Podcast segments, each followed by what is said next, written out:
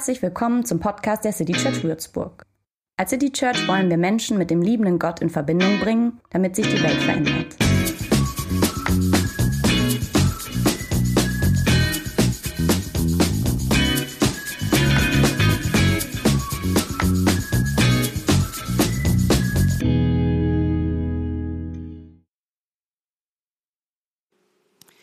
Ja, ich möchte euch gerne einen Text aus Hesekiel vorlesen. Ähm, es ist eigentlich ein Text, der von der Hoffnung erzählt. Ähm, auf den ersten Blick klingt es aber ein bisschen düster. Wenn ich es mir bildlich vorstelle, fand ich es fast ein bisschen makaber. Ja, lasst euch überraschen. Hesekiel berichtet von einer Vision, die er mit Gott hat. Des Herrn Hand kam über mich und er führte mich hinaus im Geist des Herrn und stellte mich mitten auf ein weites Feld. Das lag voller Totengebeine. Und er führte mich überall hindurch. Und, es, und siehe, es lagen sehr viele Gebeine über dem Feld hin. Und siehe, sie waren ganz verdorrt. Und er sprach zu mir, Du Menschenkind, meinst du wohl, dass diese Gebeine wieder lebendig werden? Und ich sprach, Herr mein Gott, du weißt es. Und er sprach zu mir, Weissage über diese Gebeine und sprich zu ihnen. Ihr verdorrten Gebeine, höret des Herrn Wort.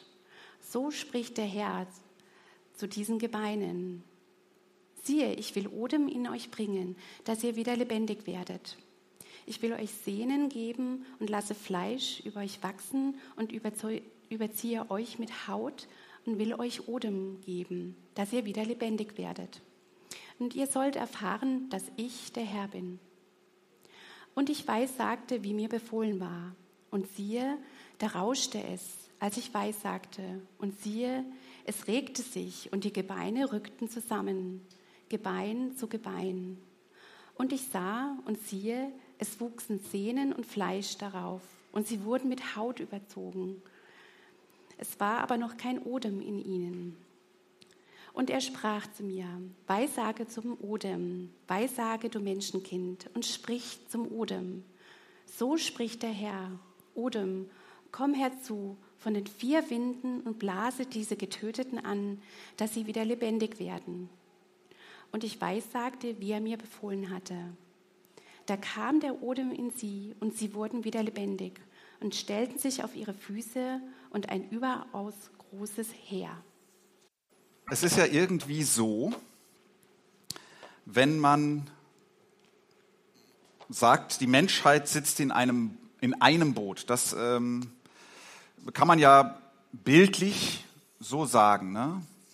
Die Menschheit sitzt, ich meine jetzt nicht acht Milliarden, aber sitzt zusammen in einem Boot. Es ist ja irgendwie so, dass man in unserer Zeit den Eindruck haben könnte, wir wissen dieses Boot nicht mehr richtig zu steuern. Irgendwie ähm, sind wir so unterwegs, aber man fragt sich, wo wir überhaupt sind. Es ist so ein bisschen, als ob Wind und Strömung uns so vor sich hertreiben. Ich male jetzt mal nur den Wind. Ne? Ähm, also, da ist dieser Krieg in, äh, in der Ukraine. Und wir können es immer noch kaum glauben, dass das plötzlich wieder so ist. Oder da sind die Klimaziele und die liegen ungefähr in der Richtung. Und als Menschheit sind wir, keiner weiß so richtig warum, ungefähr in dieser unterwegs. Knapp vorbei. Ähm, wir haben riesige globale Probleme. Also ich habe jetzt einen Film gesehen über Plastik im, im Meer und über Fischung und alles so und, und wie die Zusammenhänge sind. Und, oder wir haben aufkeimenden Nationalismus oder wir haben Flüchtlingsströme, wir haben Artensterben und so. Riesige globale Probleme. Und, und dann haben wir noch so eine Pandemie, die irgendwie, wir ahnen es, auch noch nicht so ganz. So, und du kannst dich fragen, sag mal, wo, wo treibt es uns eigentlich hin? Wo, wo, wo führt denn das alles hin? Man kommt sich so hilflos vor. Ähm, in 2020 ähm, war das Jugendwort Lost. Ich schätze nicht, dass das politisch gemeint war, sondern mehr so auf die nächste Mathearbeit bezogen, aber trotzdem, das ist das Gefühl, Lost. dass wir Menschheit, dass man als Menschheit so haben kann im Moment. Wer ist noch so richtig zukunftssicher? Wer ist noch so richtig zuversichtlich? So, und dann, dann greifen Leute zum Ruder, das finde ich auch super. Ähm, also die stemmen sich gegen die Strömung, die, die versuchen was zu verändern, die versuchen den Kurs irgendwie in die richtige Richtung zu lenken, so. Die erheben ihre Stimme. Nur wie machst du das? Acht Milliarden Leute in eine Richtung bekommen. So. Es fühlt sich an, als trieben wir dahin. Heute ist Pfingsten. Das heißt, die Kirche hat Geburtstag. Ne? Und seit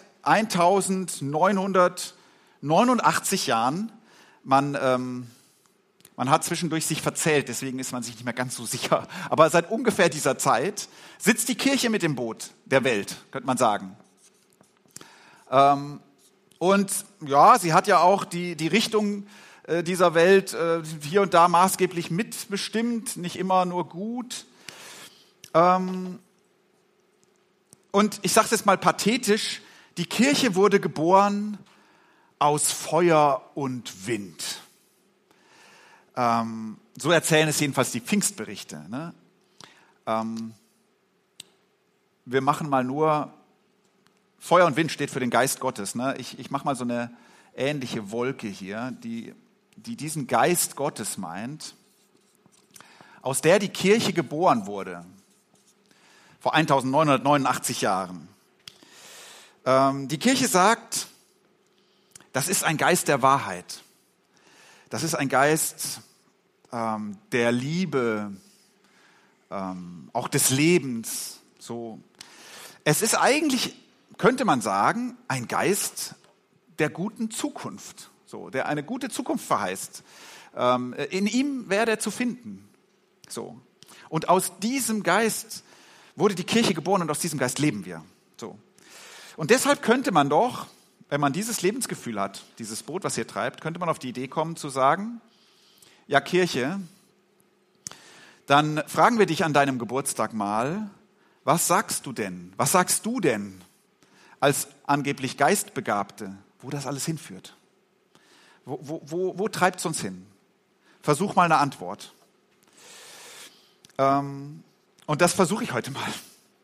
Oder mindestens etwas zu dieser Frage zu sagen. Wenn man in einem Boot sitzt und sich fragt, sag mal, wo treibt's uns denn hin? Ja, jetzt mal so ganz, äh, nicht bildlich gesprochen, sondern tatsächlich. Dann macht man ja eigentlich Folgendes. Man steht im Boot auf oder man bleibt sitzen, weil es sonst schwankt, aber, und man schaut zurück. Man guckt mal, okay, aus welcher Richtung kommen wir eigentlich? Denn da, aus dieser Richtung, wo ich komme, könnte ich in der Verlängerung ahnen, wo es uns hintreibt. So würde ich das ja machen. Ne? Ähm, folgern, wohin dieses Boot unterwegs ist. Und die Prognose, die die Kirche dann manchmal macht, wenn sie aufsteht und guckt, wo kommen wir denn her? Oder sagen wir mal, ich will es nicht der Kirche unterstellen, sagen wir mal Menschen im Raum der Kirche, die sagen dann oft, naja, die Prognose, die lautet so, Untergang.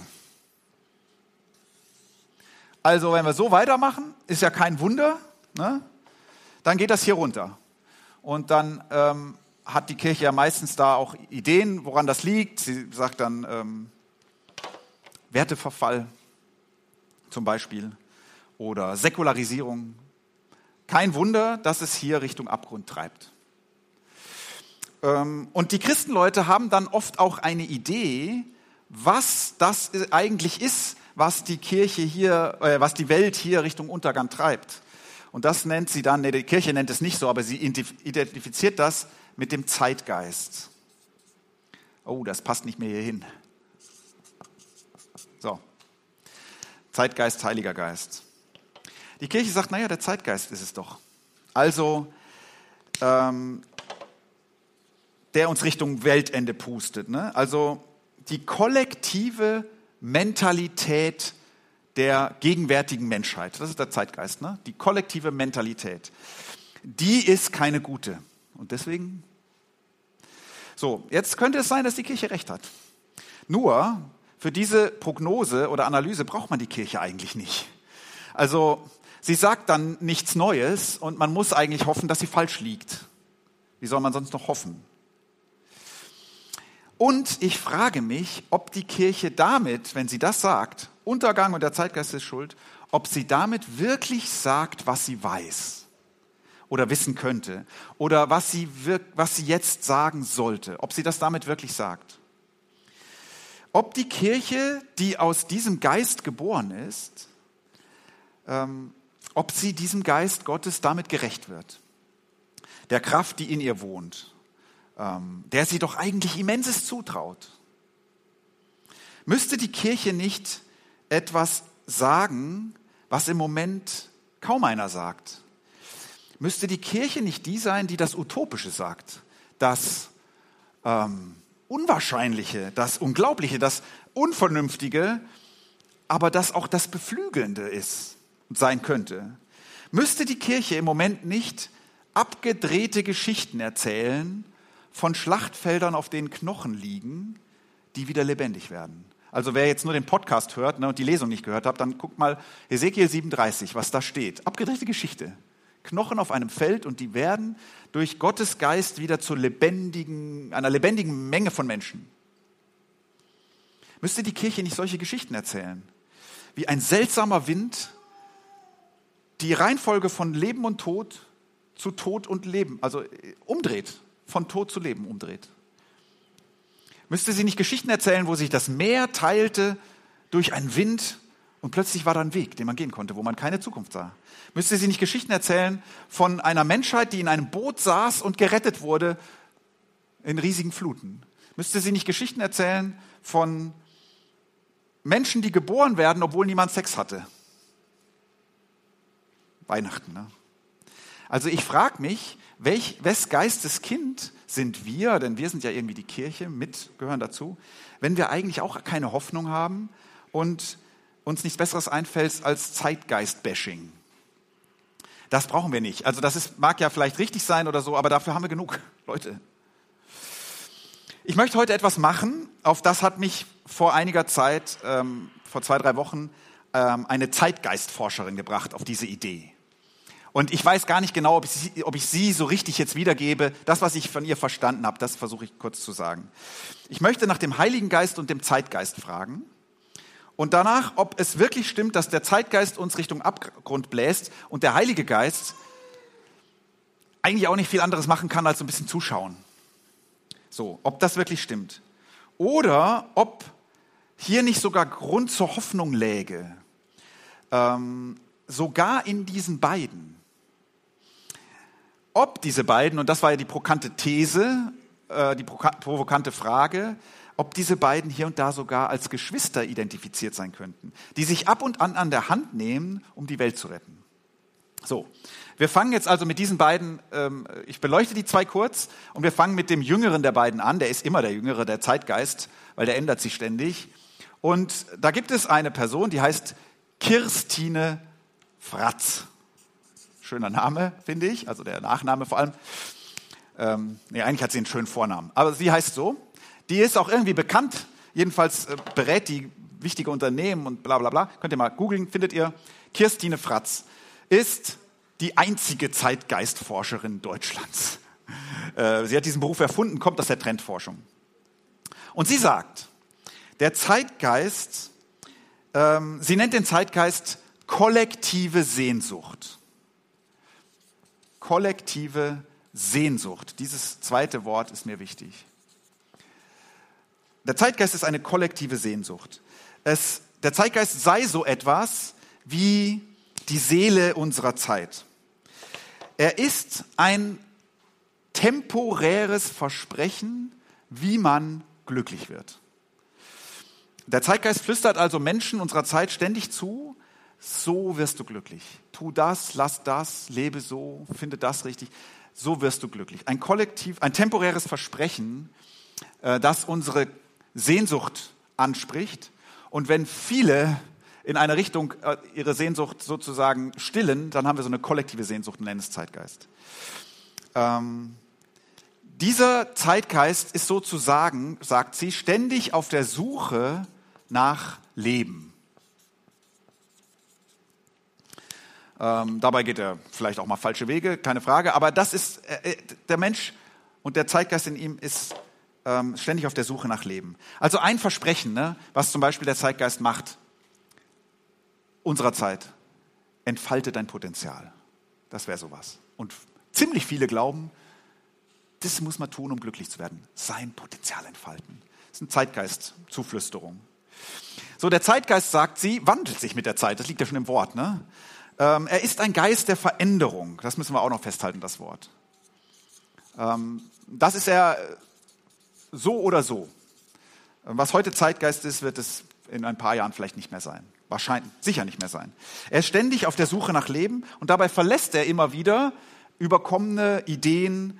Ähm, sie nennt ihn den, das, den, das, das Fieber des Neuen. So überkommene und Ideen und, und Lebensentwürfe und so. Wo, wo Menschen darin irgendwie nicht mehr den Lebenssinn finden, da suchen sie sich wieder was Neues.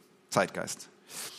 Das Wichtigste aber ist das hier. Der Zeitgeist speist sich aus Sehnsucht, aus unseren Sehnsüchten. Das ist ihre Entdeckung, die sie gemacht hat in ihrer, in ihrer Forschung. Hinter dem Zeitgeist stecken menschliche Sehnsüchte. So, ist der Zeitgeist gut oder schlecht? Ich weiß nicht, was sie dazu sagen würde. Ich, hab, ich schätze, sie würde wahrscheinlich sagen, so wie ich ihre Interviews verstanden habe, hm, es lohnt sich jedenfalls vom Zeitgeist zu lernen, weil du kannst lernen, wonach sich Menschen sehen, was sie umtreibt, was sie sich ersehen. Und, das habe ich sie sagen hören, man kann auch ein bisschen mehr darauf vertrauen, dass der Zeitgeist tatsächlich nach Leben sucht und sich immer wieder auch gute Wege dahin findet. So. Er ist allerdings, das hat sie schon gesagt, nicht verlässlich. Du kannst dich auf den Zeitgeist nicht verlassen, der, der wechselt. So. Okay, da gibt es noch einen Menschen, dem ich letzte Woche zugehört habe. Ähm, der heißt Dr. Andreas Loos und ist Theologieprofessor. War es auf der, auf, äh, in St. Krishona, diesem äh, theologischen Seminar in der Nähe von Basel. Jetzt geht er irgendwo anders hin. So, und diese beiden haben zusammen ähm, sozusagen über Zeitgeist und Geist Gottes nachgedacht und das in so einem Wechselspiel gemacht. So. Ähm, also schreiben wir den Namen auch noch hin, dann wer, wer das mal googeln möchte. Andreas Loos heißt der Mann. Ähm, ich fand das interessant, dass sie das zu, zusammen machen. Wie wirkt Geist, Geist Gottes und Heiliger Geist eigentlich in dieser Gesellschaft? Kann man dazu was sagen? Und wenn ich jetzt kurz versuche zu beschreiben, wie man den Heiligen Geist beschreiben muss. Also ehrlich gesagt, da habe ich bei ihm ein bisschen was gehört und dann sage ich euch jetzt eigentlich, was ich selber weiß. ähm, dann wäre das jetzt, das hier, wenn man sagt, das war der jüngere Bruder, ne, ähm, dann wäre das jetzt hier der ältere Bruder. Der ist allerdings nicht minder, wie soll man sagen, der, der, der ist, ist nicht der Langweiler von den beiden. Das kann man nicht sagen. Ähm, was man von ihm sagen kann, wenn man einfach mal so ganz grob sagt. Also die hebräische Bibel findet am Geist Gottes oder beschreibt den Geist Gottes nicht als etwas Geisterhaftes, wie wir das hören, wenn wir das Wörtchen Geist haben, als etwas Nebulöses, etwas nicht Fassbares. Ähm, das ist unsere Übersetzung von alt- und auch neutestamentlichen Worten, die nicht ganz glücklich ist mit Geist. Vor allen Dingen das Alte Testament sagt, hm, der Geist Gottes, das ist wie ein Wind. Können wir schon mal mit anfangen, ne, als mit Geist. Sturm, Atem. Also der Geist Gottes ist wie das, was du ständig in der Nase hast und was dir Leben gibt, ohne dass du nachdenken musst. Das passiert dauernd. Der Geist Gottes ist wie sowas. Der ist wie etwas, was dir um die Nase weht. Ähm, Atem, das, was deine Lungen füllt. Der Geist Gottes wird ganz am Anfang der Bibel schon genannt. Ich lese jetzt zwei Bibelstellen vor, erstmal eine. Übrigens, vor dieser Stelle wird er auch schon genannt, die lese ich jetzt aber nicht vor. Jetzt bin ich im Kapitel 2, Vers 7. Da nahm Gott, der Herr, Staub von der Erde, formte daraus den Menschen und blies ihm den Lebensatem in die Nase. So wurde der Mensch ein lebendiges Wesen. Genesis 2, Vers 7. Und da steht dieses Wort für Geist, das eigentlich Wind, Atem heißt. Ruach ist das hebräische Wort, Ruach. Also man könnte jetzt mal festhalten, der Geist ist Lebensatem. Im übertragenen Sinne, der Lebensatem. Ne? Ähm, der Geist Gottes ist das, was den Menschen lebendig macht, was ihn zu einer lebendigen Seele macht. Und da steht noch ein Wort, nicht nur Ruach, sondern da steht auch das Wörtchen für Seele, nämlich Nefesh. Und das ist ein großartiges Wort. Man kann es ganz schwer übersetzen. Es heißt zum Beispiel auch sowas wie Kehle Komisch, ne? Wird zu einer lebendigen Kehle, würden wir jetzt, wäre auch komisch übersetzt. Der Gedanke ist, das ist ein lebenshungriges Wesen. Der Mensch ist ein vom Geist beseeltes Wesen, das sich nach Leben sehnt. Das ist typisch Mensch, das nicht genug von Leben kriegen kann, das nach Leben sucht. Und jetzt denkt an den Zeitgeist. Da ist eine Verbindung ein bisschen. Der Geist Gottes, könnte man sagen, macht aus dem Menschen ein Sehnsuchtswesen. Und wenn du Sehnsucht kennst, dann kennst du etwas vom Atem Gottes in dir. Finde ich irgendwie toll. So, was kann man noch sagen? Der Geist Gottes ist außerdem der große Menschen- und Weltbeweger. Ähm, nicht aus Versehen wird er ja auch mit Wind verglichen und mit Sturm sogar. Oder das Wort, das Wort, was für diese beiden Sachen gilt, wird für ihn benutzt. So, er ist wie so eine unsichtbare Kraft, von der du vor allen Dingen in der Antike auch nicht sagen kannst, wo kommt die her? Du kannst die auch nicht sehen, aber die hat gewaltige Auswirkungen. So ist der Geist. Ähm, du kannst das nicht recht packen, das ist auch irgendwie geheimnisvoll, aber du siehst die Wirkung. Bäume biegen sich, Ozeane wühlt es auf, Fensterläden rütteln, Fisch, Schiffe werden übers Meer geschoben und so.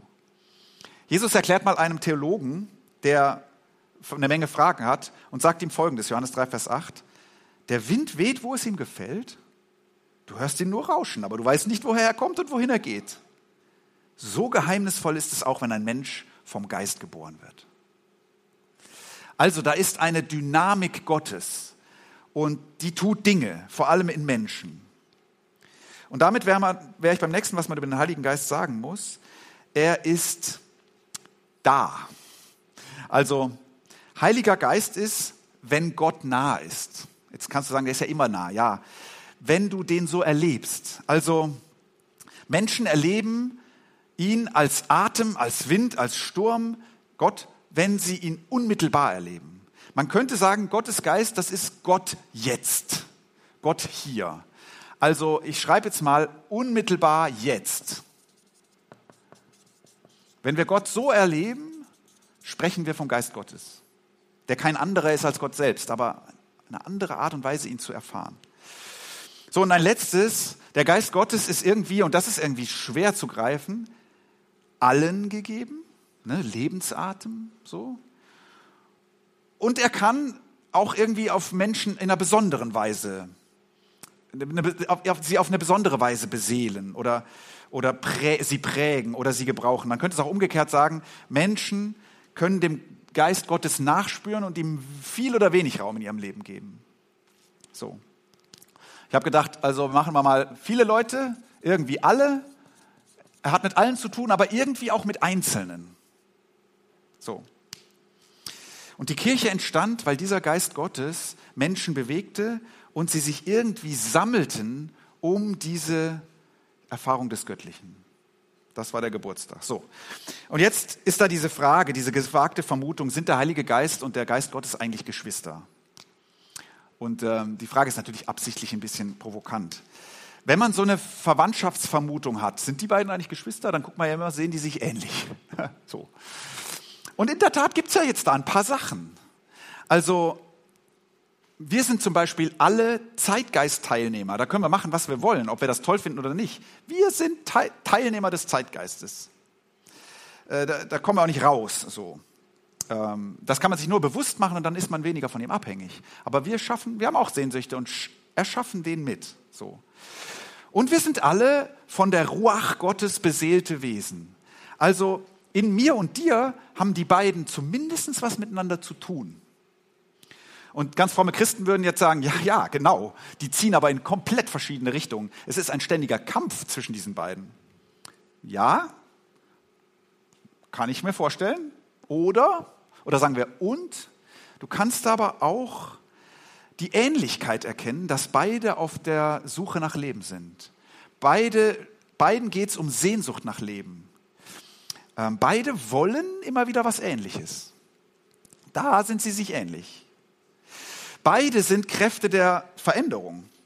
Beide sind in der Regel nicht mit dem Bewahren beschäftigt und dem so, sondern dem Bewegen. Und deshalb sind Leute, die sich im Zeitgeist so richtig wohlfühlen, Ähm, mit dem, wie es der Welt gerade geht, da haben sie sich so richtig drin muggelig gemacht. Denen geht's blendend so. Die mögen den oft nicht, wenn der sich verändert. Dann sagen sie, ja, das ist der Zeitgeist und denken an früher. Ähm, also beide, auf beide Geister ist man manchmal nicht gut zu sprechen, wenn man möchte, dass die Dinge bleiben, wie sie sind. Und beides sind Kräfte, die du schwer oder gar nicht fassen kannst, aber die allmächtig in dieser, na allmächtig ist zu groß, die mächtig in dieser Welt wirken. Also Kirstine Fratz sagt, der Zeitgeist sei die mächtigste und kreativste Intelligenz unserer Kultur. Und Andreas Loos sagt, der Geist Gottes ist der Kreator, Spiritur. Gut, arbeiten die beide Hand in Hand jetzt? Christoph, willst du das damit sagen? Oder arbeiten die gegeneinander? Geschwister können auch gegeneinander arbeiten, ne? Ja, jetzt muss man natürlich sagen, den Zeitgeist einfach mit dem Heiligen Geist in ein Team zu stecken, das wäre natürlich echt naiv. Ne? Das wäre manchmal sogar gefährlich. Also Gesellschaften können ja im Kollektiv von irgendeinem Geist getrieben Furchtbares anrichten. Also wo müsste man das nicht besser wissen, müsste man das noch besser wissen als in Deutschland? So. Was Zeitgeist machen kann. Und wenn dann die Kirche auch noch sagt, ja, da erkennen wir auch irgendwie den Willen Gottes drin, dann ist das Ergebnis abartig. Also die beiden einfach blind zusammenzuwerfen, das kann ja fatal sein. Ähm, dann bräuchte man übrigens die, die Stimme der Kirche auch wieder nicht, wenn sie einfach nur dem Zeitgeist recht gibt. Deshalb spricht das Christentum oder die biblischen Schriften sprechen oft von der Geisterunterscheidung. Die sagen, ja, du, du musst hingucken. Äh, was ist das, was da gerade die Menschen kollektiv antreibt? So. Und das ist nicht einfach alles gut, aber ist auch nicht alles schlecht.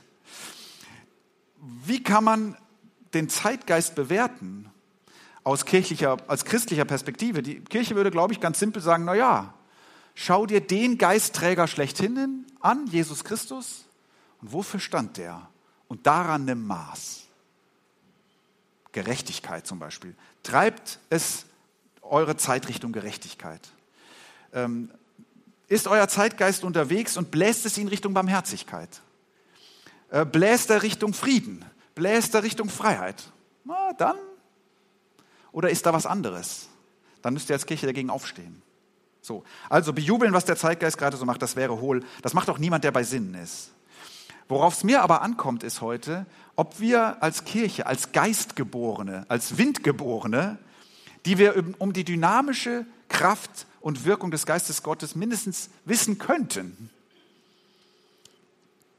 ob wir glauben können, dass die die Welt bewegt, ähm, weil sie das schon oft getan hat, und ob wir das hier und da sogar erkennen können. Wir könnten, also wir als Kirche, ne, wir könnten das ja in unseren alten Schriften nachlesen, was diese Kraft kann. So. Wir könnten es in den Worten eines Mannes hören, der ständig vom anbrechenden Reich Gottes predigte. Der hatte irgendwie gar nicht Abgrund, der hatte anbrechendes Reich Gottes vor Augen. Wir könnten der, dieser Welt predigen, dass der Geist Gottes einer ist, der weht, wo er will. Und deswegen kann man die Richtung nicht so genau abschätzen. Der, der kann ganz anders. Der kann Leben, der kann Schöpfung, der kann Auferstehung, der kann Überraschung. Da steckt doch extrem viel Hoffnung drin. Die Kirche glaubt das alles, weil sie ihn das schon hat tun sehen, sozusagen, weil sie davon lesen kann. Sie könnte also von diesen alten Rettungsgeschichten erzählen. Ich habe eben ein paar aufgezählt und sagen, hey, wir als Menschheit, wir sind per se schon immer die davongekommenen die Geretteten. Ähm, da, unsere Geschichten erzählen von dunklem Chaos und dann da drin entsteht Garten Eden. So, wir sind von Anfang an sind wir die, die im Chaos, den jemand im Chaos einen Raum schafft, dass er leben kann. Äh, wir, wir haben da eine Geschichte von Sklaverei und von Exodus. Wir sind immer die Geretteten. Wir haben da eine Geschichte von Tod und von Ostern. Die Kirche glaubt eigentlich nicht, das habe ich irgendwo gelesen und fand das gut, die Kirche glaubt eigentlich nicht, dass es fünf vor zwölf ist. Die Kirche glaubt, dass es fünf nach zwölf ist. Also ähm, unser Dasein ist immer schon ein Wunder. Ein, unser Dasein ist eine Rettung. Unser Dasein ist eine Bewahrung. Deswegen müsste die Kirche die sein, die sagt, Hoffnung ist bei uns ein Prinzip, das gibt man niemals auf. Glaubt die Kirche also, dass der Geist Gottes sozusagen aus der Zukunft Gottes wehend die Menschheit in eine andere Richtung pusten möchte und vermag? Jetzt versuche ich das mal irgendwie zu zeichnen, wie ich mir das vorstelle.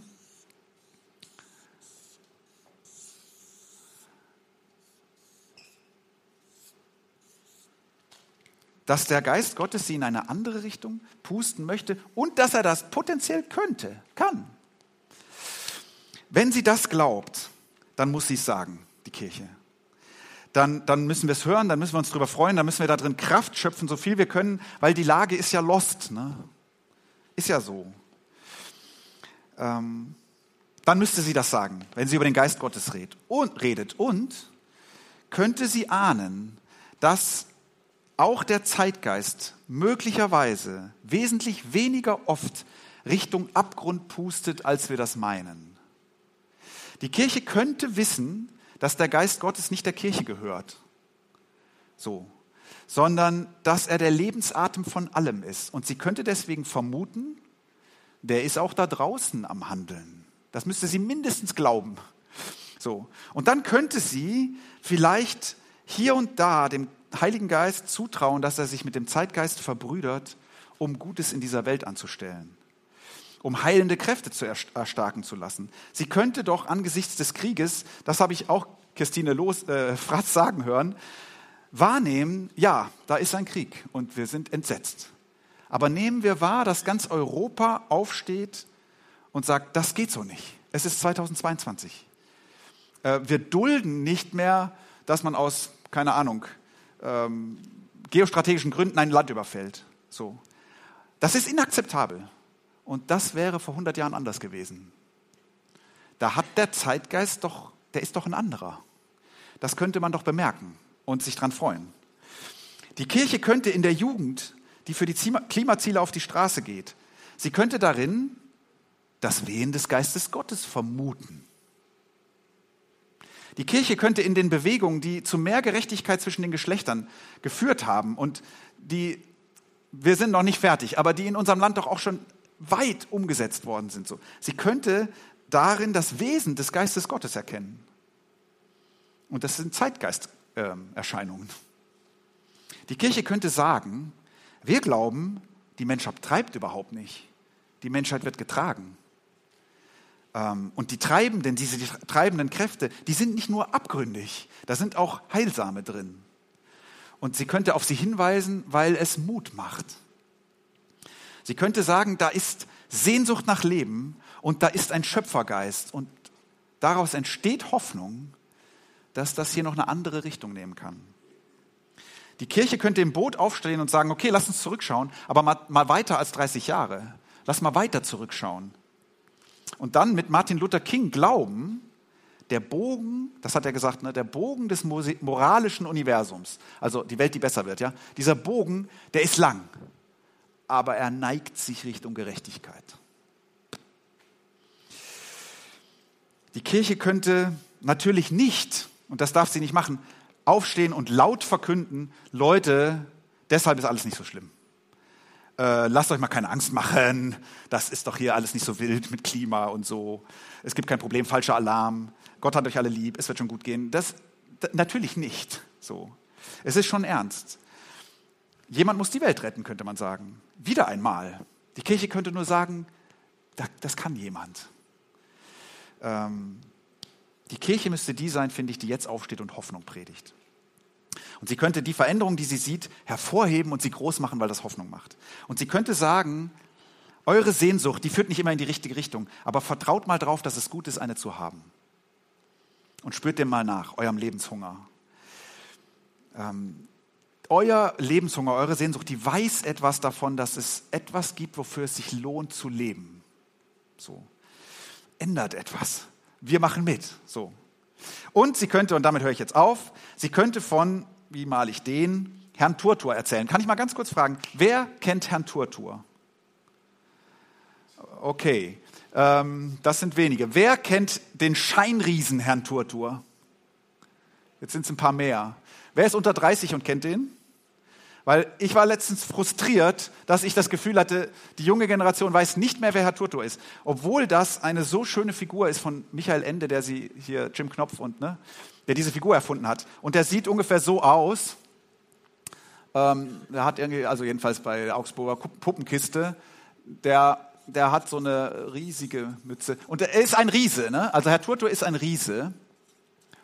Und ähm, wenn du den am, am Horizont auftauchen siehst, hier, eine der Zukunft, dann musst du Angst haben. Also vor der, der ist fürchterlich, ähm, furchteinflößend groß. Kommt man ihm aber näher, dem Herrn Turtur, dann wird er kleiner. Ist ja nur Scheinriese. Und stehst du ihm gegenüber, ist er ein ganz netter Mann. So. Was ich damit sagen will, wir wissen nicht, was die Zukunft bringt. Ähm, aber ich meine zu wissen, dass die Kirche stur behaupten darf, dass wir eine haben. Ähm, und dass diese Riesen, die uns da unüberwindlich scheinen, vielleicht kleiner werden könnte, wenn wir ihnen näher kommen, wenn wir uns trauen. Weil da einer ist, der uns Kraft zur Veränderung gibt. Und weil es in unserer Welt ähm, gute Geister gibt, nicht nur schlechte.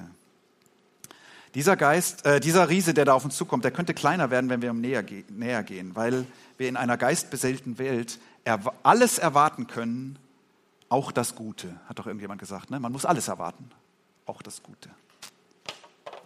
Amen.